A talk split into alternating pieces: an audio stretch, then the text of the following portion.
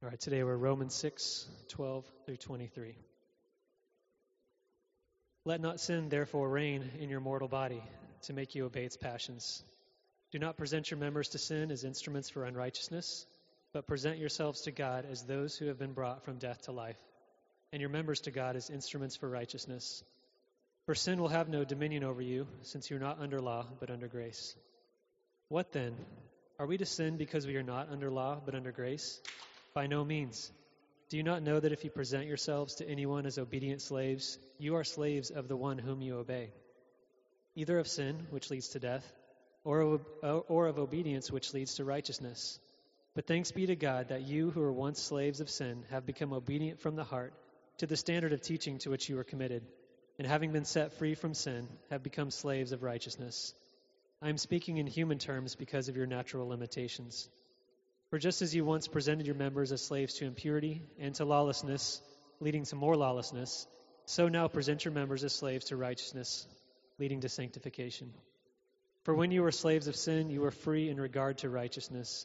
But what fruit were you getting at that time from the things of which you are now ashamed? For the end of those things is death. But now that you have been set free from sin and have become slaves of God, the fruit you get leads to sanctification, and its end, eternal life. For the wages of sin is death but the free gift of God is eternal life in Christ Jesus our Lord. This is the very word of God.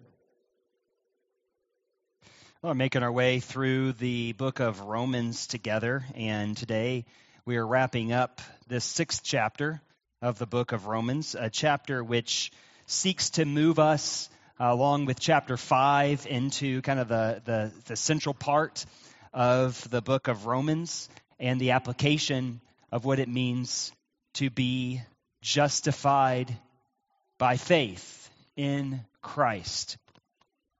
So, Paul has told us, the beginning of the book of Romans, that one of his major purposes for writing is out of the reality that he is not ashamed of the gospel. He is not ashamed of the gospel, and so he wants to proclaim it more and more. He wants to proclaim it both among those who have not yet heard it, but he wants to proclaim it even more among those who've heard it over and over and over again.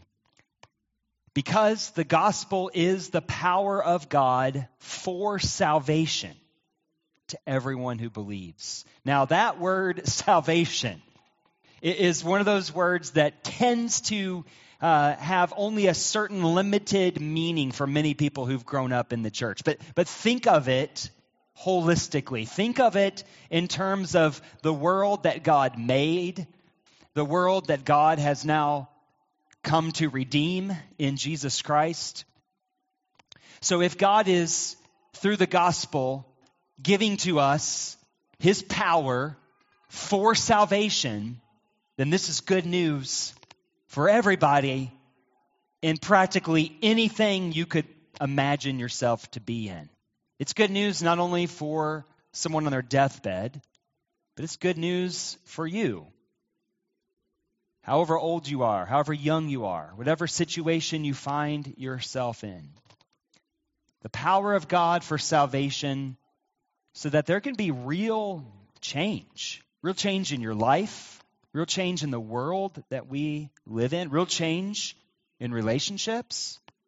Everything that is broken, God has come to redeem, to restore, to make it the way it is meant to be.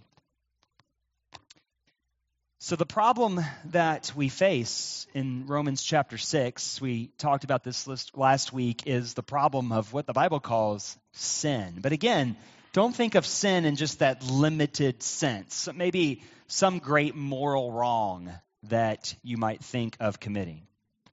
Sin at this point in the Bible, especially here in Romans chapter 6, is conceived as a power, a, a dominant power over all of creation, a, a power that rules, that reigns, that has everyone under its dominion. The evidence that sin reigns over all creation, over your relationships, over your ambitions, is the reality of death. Death is the undeniable evidence of the power of sin. So now, Romans chapter 6 is a chapter devoted to the question of what then is our relationship as a Christian, as a believer in the Messiah, to this power over all of our life, over all of creation. Having been justified, that is, vindicated from sin's condemnation, all by grace, entirely as a gift, does that mean then that nothing is to be done to address sin's power? We saw last week that the way in which we are justified and so freed from sin's penalty is by our union with Christ, so that his victory over sin means that we too are victorious over sin. Christ died not only to free us from sin's penalty, but listen and believe Christian, he died also to free us from sin's power. We who have died with Christ, Romans 6 7 says, have been set free from sin. Just let it sit over you for a minute. Everything that results in death, that power has been broken for those who are in Christ. So, to be a Christian means not only that sin can no longer condemn us, praise God for that. We sing that, we believe that, it is at the heart of the gospel, but it also means to be a Christian means that sin needs no more control us. We don't have to obey it. We don't have to live under its reign. So now in verse 11, where we ended last week, we can see that Paul has moved from the indicative to the imperative. He has told us what is true about us in our union with Christ, in our relation to sin, but now, but now he urges us, and he urges his readers to appropriate this truth into our daily lives. This is who we are in Christ, therefore, Let's resist that power of sin. Again, don't just think of it as that act that you commit. It is that, but it's more than that. It's a, it's a dominant power, the evidence of its domination being death. We're supposed to resist it, we're supposed to fight against it. And the way we fight against it here in this passage before us is with a superior power, serving a greater master, and expecting better fruit. We fight against sin armed with a superior power, serving a greater master, and expecting better fruit. This is how we are called now, because of who we are in Christ, because of our union with Christ, to resist the dominant power of sin. So let's take a look at these things. First, in verses 12 to 14. Christians are encouraged to fight against the power of sin, but, but notice, not to dethrone it, but because it's already been dethroned. Christians fight sin uh, like victors, not like rebels trying to overthrow a power. Do you see the difference? we possess as Christians a superior power than the power that sin yields over us. So, verse 12 is a command. Here's what it says Let not sin therefore reign in your mortal body. It is grammatically actually a command. Don't let sin reign in your mortal body to make you obey its passions. But, but that command, if you're a Christian, should not feel overwhelming. It is actually a command of encouragement since it comes only after what we saw in Romans chapter 6, like in verse 5, which reminds us that we're united with Christ in his triumphant death and the invincible power of his resurrection. So the command goes something like this Since sin has no power over you, don't let it overpower you.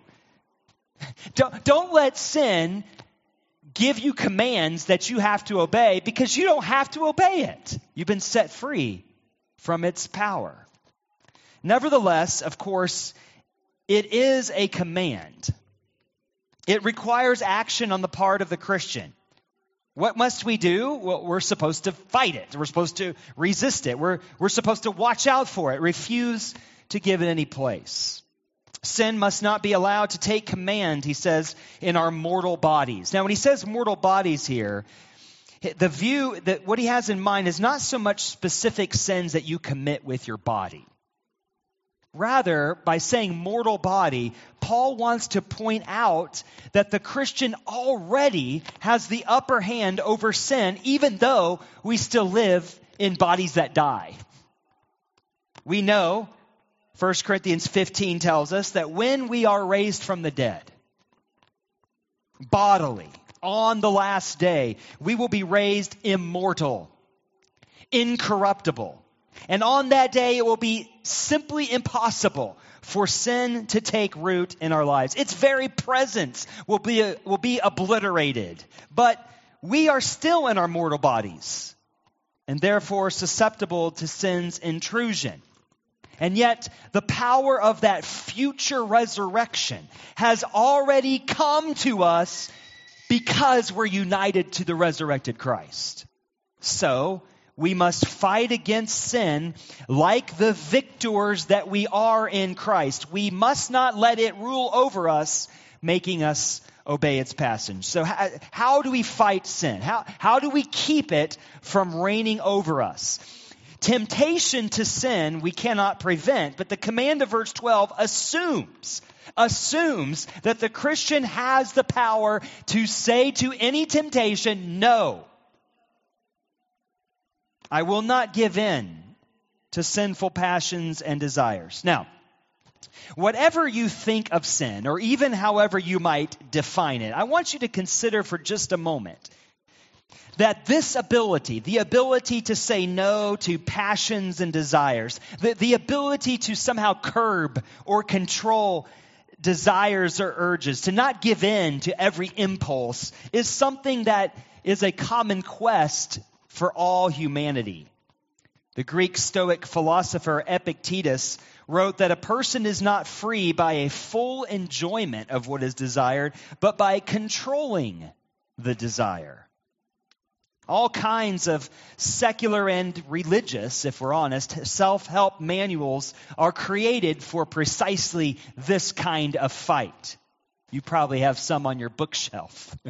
I just got one sent to me this week in the mail. I don't know why. I just I got a package like, "Oh, a book." Open it up, and I look at this book written by a well-known pastor, and it's all about how to make or break a habit in 30 days.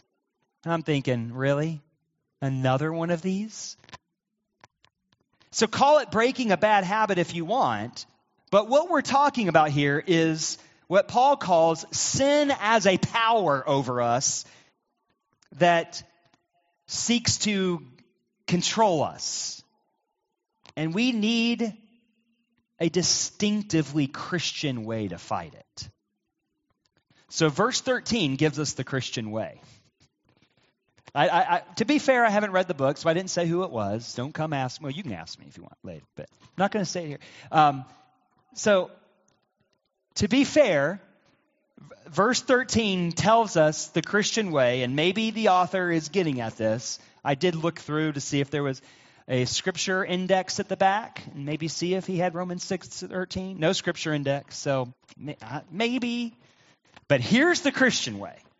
Here's what it says do not present your members to sin as instruments for unrighteousness, but present yourselves to God as those who've been brought from death to life, and your members to God as instruments for righteousness. Now, notice twice we see the verb present. This twice repeated verb tells us that we need what I call both a defensive strategy and an offensive strategy. Anybody that likes sports knows if you're going to win, you got to have a good defense, you need a good offense. You got to have both of them. So, defensively, do not present your members to sin. You simply have to identify where it is that sin seeks to get power over you. You might be able to know this yourself, or somebody who knows you well might be able to help. But let's just be clear. If you're giving in to porn, you need a filter and accountability software in your computer. If you're binge watching Netflix, you need to cancel your subscription today. If you are raging on social media, or you're doom scrolling to see who else is raging on social media, you should probably quit Twitter or Facebook. It won't kill you. Or Instagram. Uh, these are common sense strategies, aren't they? Even if they're not easy. But they're also not distinctively Christian. That, that first part of verse 13, if you just end there, any self help manual can basically tell you that. Stop sinning. Stop giving in. Do whatever you need to put some defensive strategies up. Okay. And that's good. That's important. You need to do that. But there's a second verb present, and this is the distinctively Christian way. It's not enough to know what not to do. It doesn't really take the power of the Holy Spirit to know that. Not in every case. What we need is what should we do instead? Christian fights sin, he says here, not just by resisting, by saying no, but by saying yes and by resting. By resting. Sin has no chance where God is cherished. Sin has no chance where God is cherished. It's in our union with Christ that we find a stronger power, not just to say no to sin, but to say yes to that which truly satisfies. We are to present ourselves to God. He says, look, here's the, here's the secret. Here's the distinctively Christian thing about fighting or resisting sin. We present ourselves to God as those who've been brought back from death to life. Only in this identity of sharing in the resurrected power of Christ can we find a superior power to the temptations of sin. Now, the point is that it is only in Christ that we can prevail in this fight and not just hold our ground, shifting from one impulse, one sinful impulse to another. We, we, we stand in a new ground, which is altogether different from anything else that we can be offered. This isn't just a new strategy for life, this is a new reality. In Christ, and only in Christ, can we live a new kind of life, a new quality of life. In Christ, we have a power that is altogether different than any popular or religious theory could ever give to us. What, what is this greater power? It's the power of resurrection. The power of resurrection. It, it's the power of a new creation. A new creation that has already dawned upon you if you are in Christ. So you can play defense against sin all day long. But until you know the offensive power of presenting yourself to God as those who've been brought back from death to life, you won't stand a chance against sin. You may curb its uglier effects to some degree. You may be able to dress it up make it more socially acceptable. You may be able to break a really bad habit. Let's take laziness, for example. But what good will that do if in its place you simply develop the more celebrated sin of being a workaholic, which is usually euphemized today as busyness?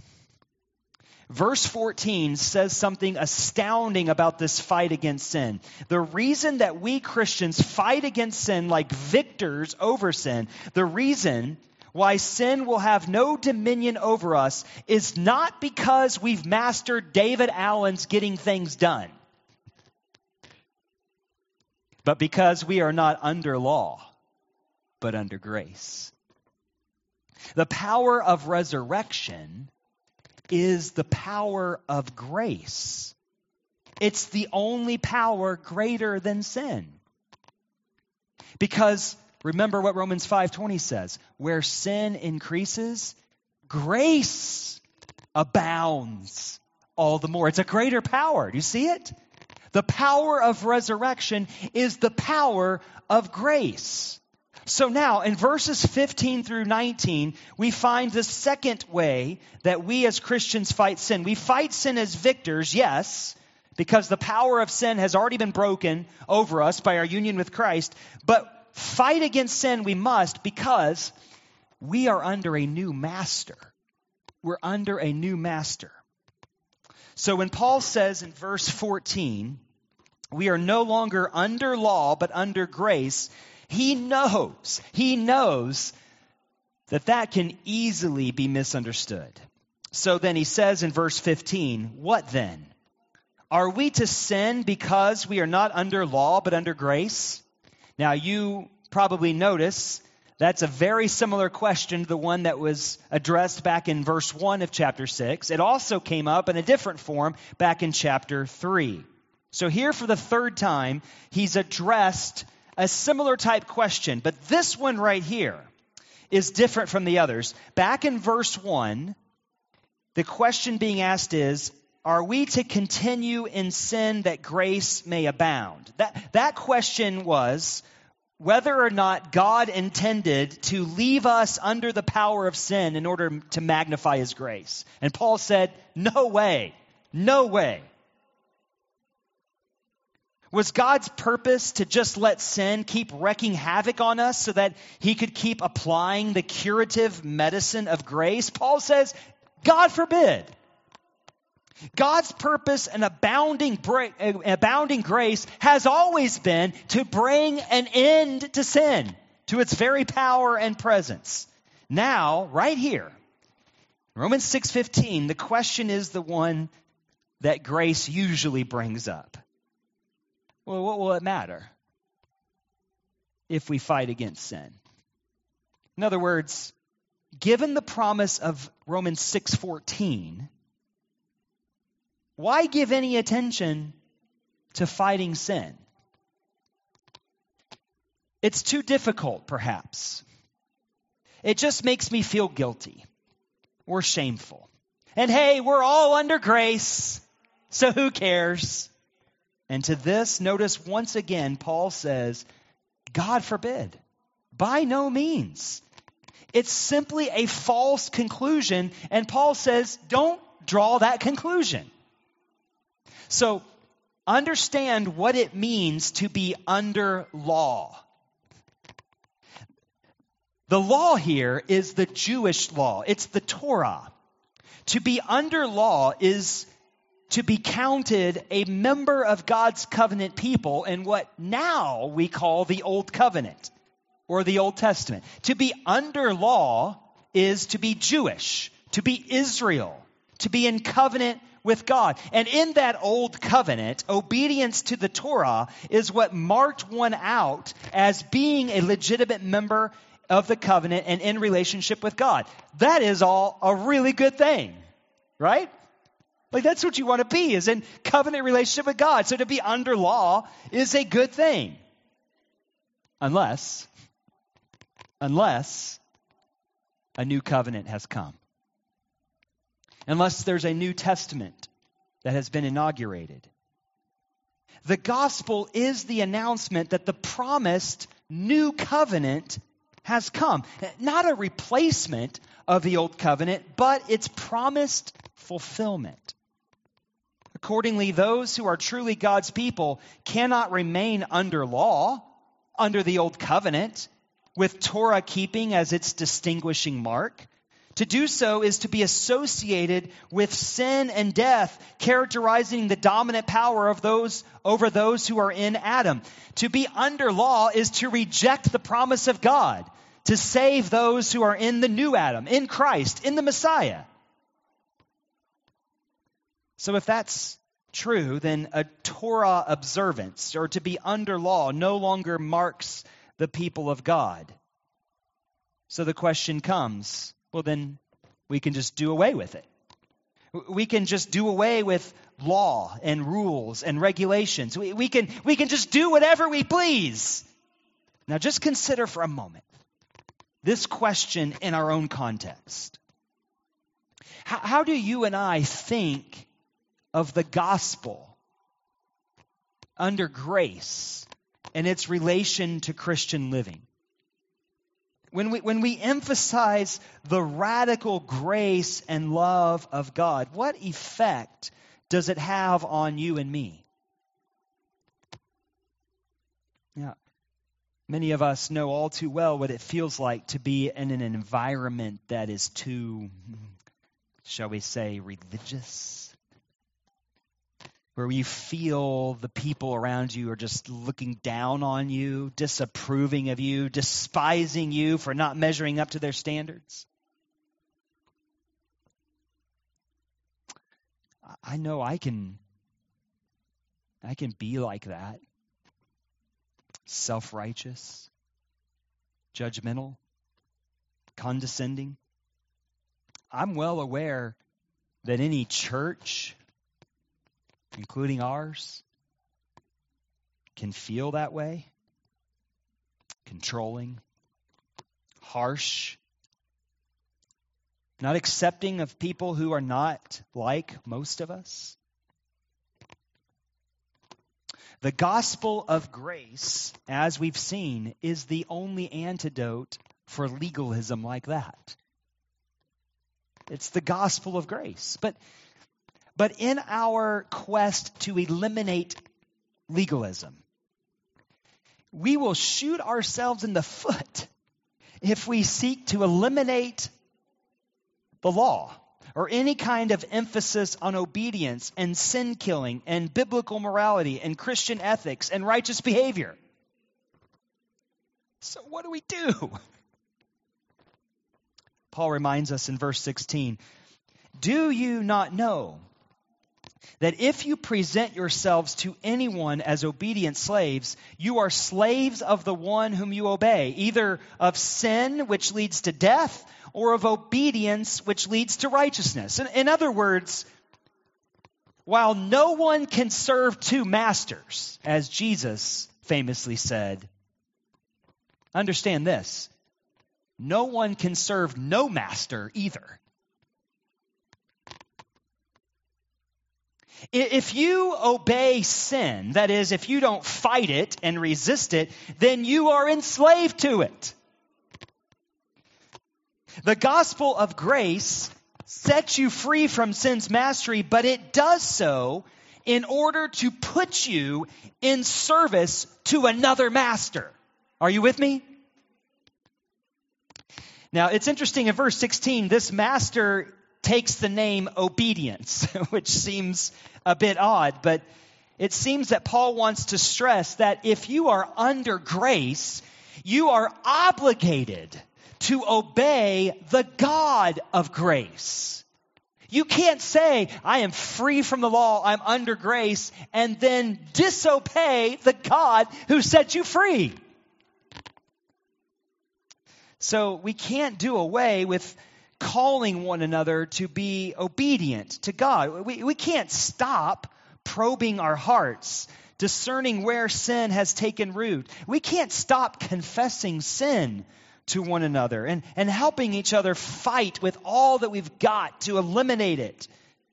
Doing so would not be a way to highlight God's grace, it would be a way of turning away from the liberating grace that God has already showered upon us in Christ. You see, to be under grace is explained quite clearly in verses 17 through 19. What does it mean then to be under grace? We saw what it means to be under law.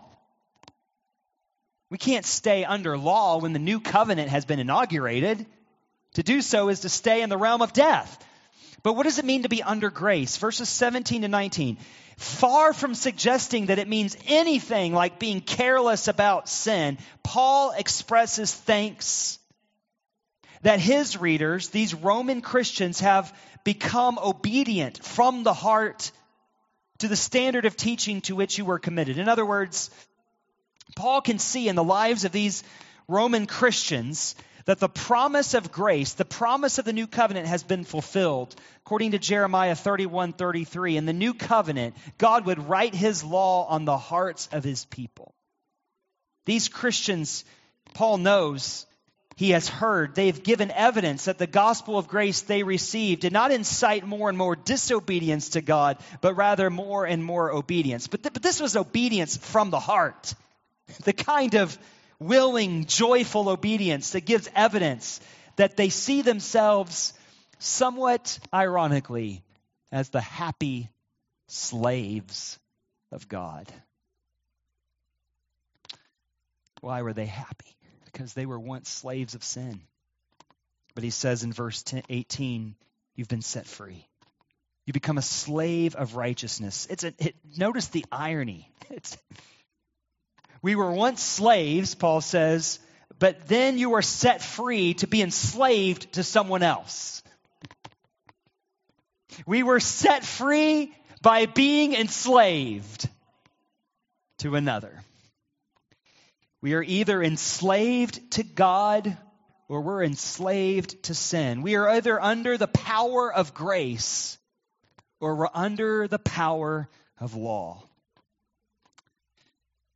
And only one of those enslavements is true freedom.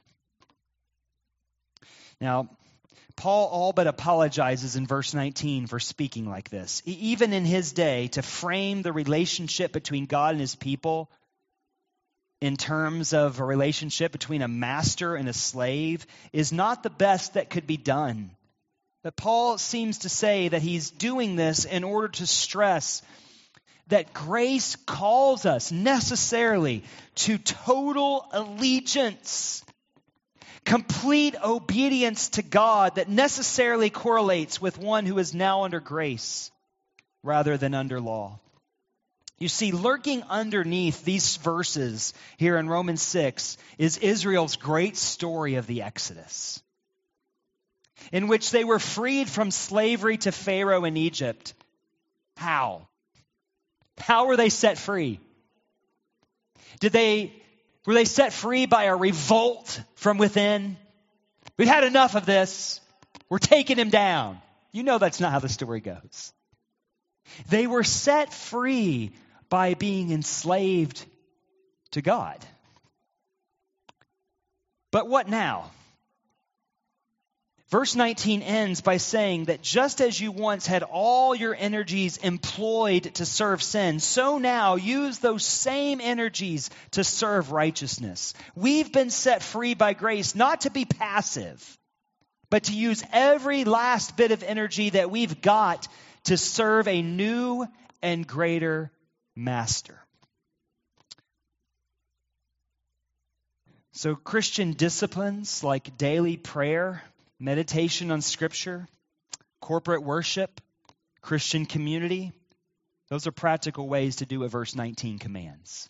Don't just read verse 19 and let it lay in the abstract.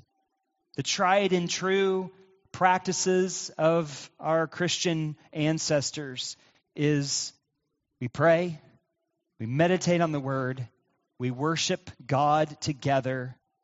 We engage in Christian community with all of its difficulties and all of its demands on your schedules.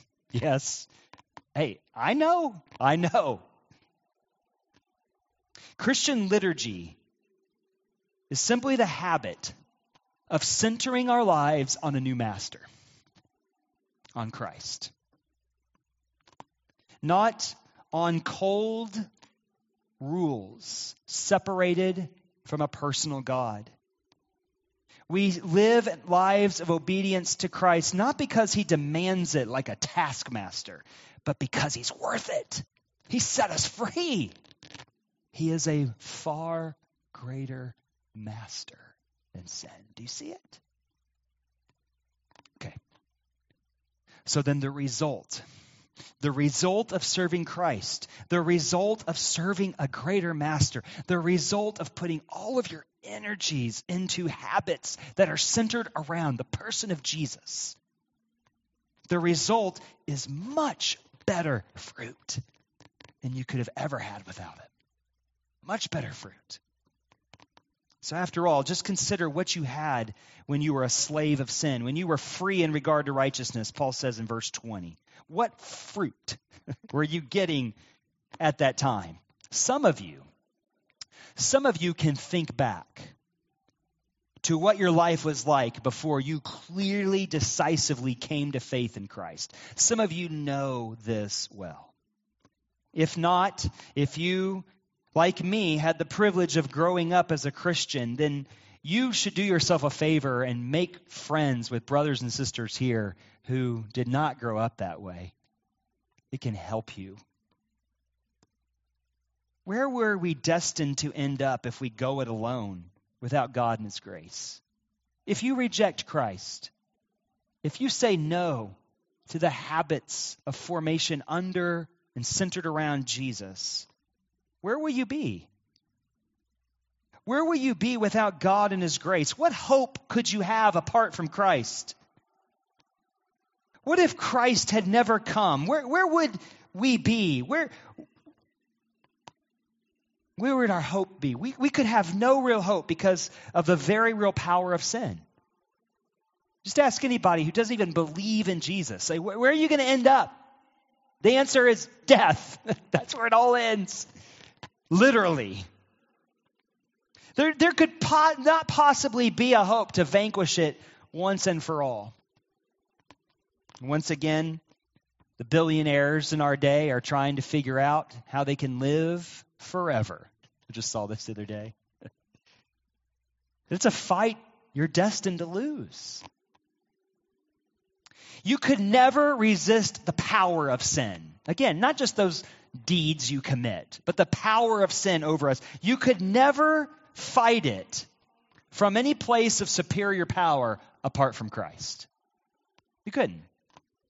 If you turn away from Christ, if you stop obeying Him, where, where are you going to go?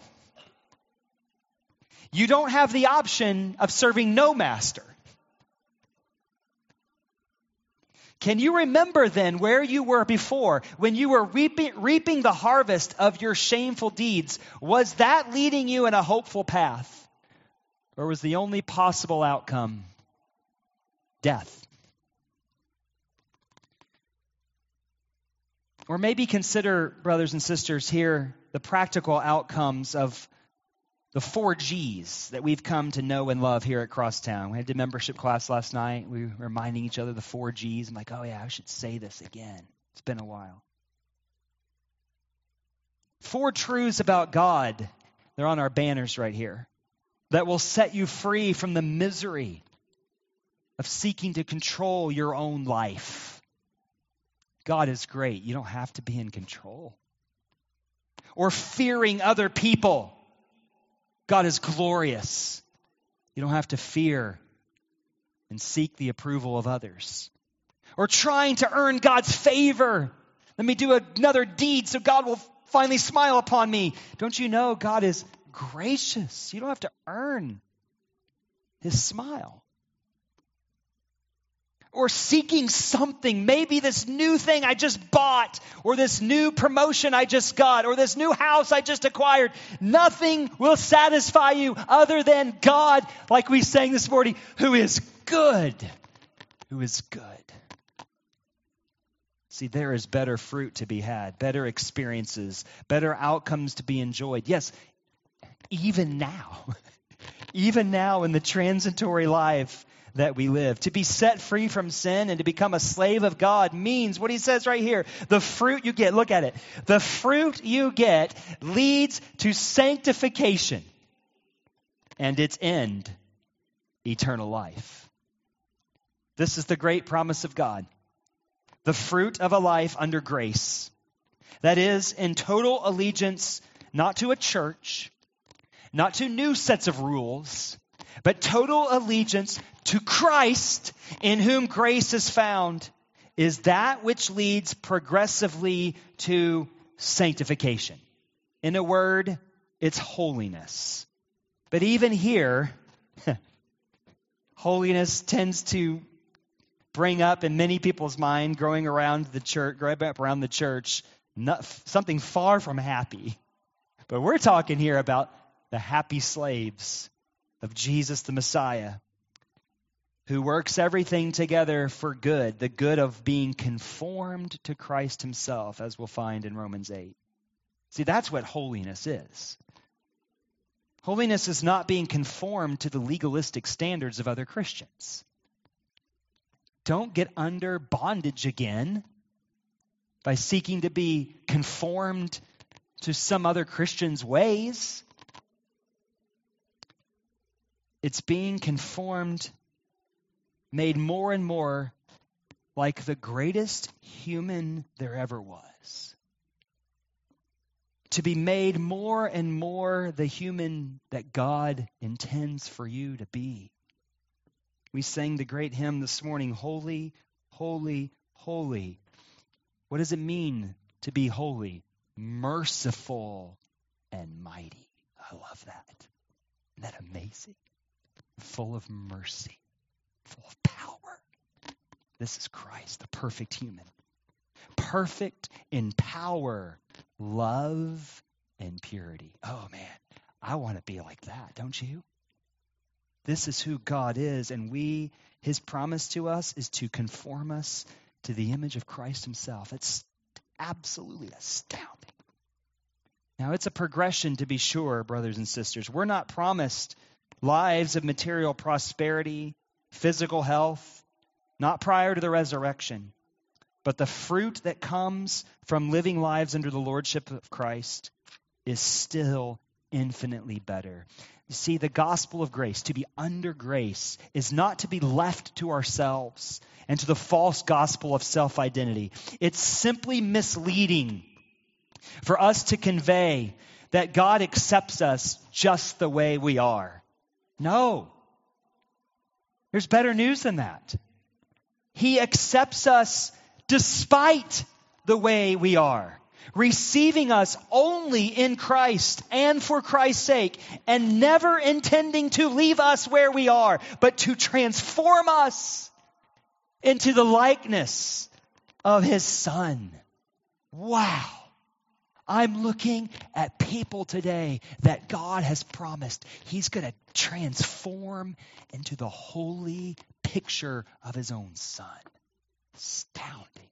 That's who you are. That's who you are. That's who you are.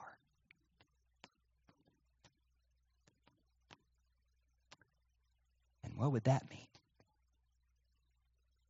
What would it mean if God fulfills his promise and transforms you, brother or sister, into the image of his son? What would it mean to have fruit that leads to sanctification? What would the end be? Look at it. Verse 22 The end of sanctification is simply eternal life, not an endless existence in a disembodied heaven that you could never imagine.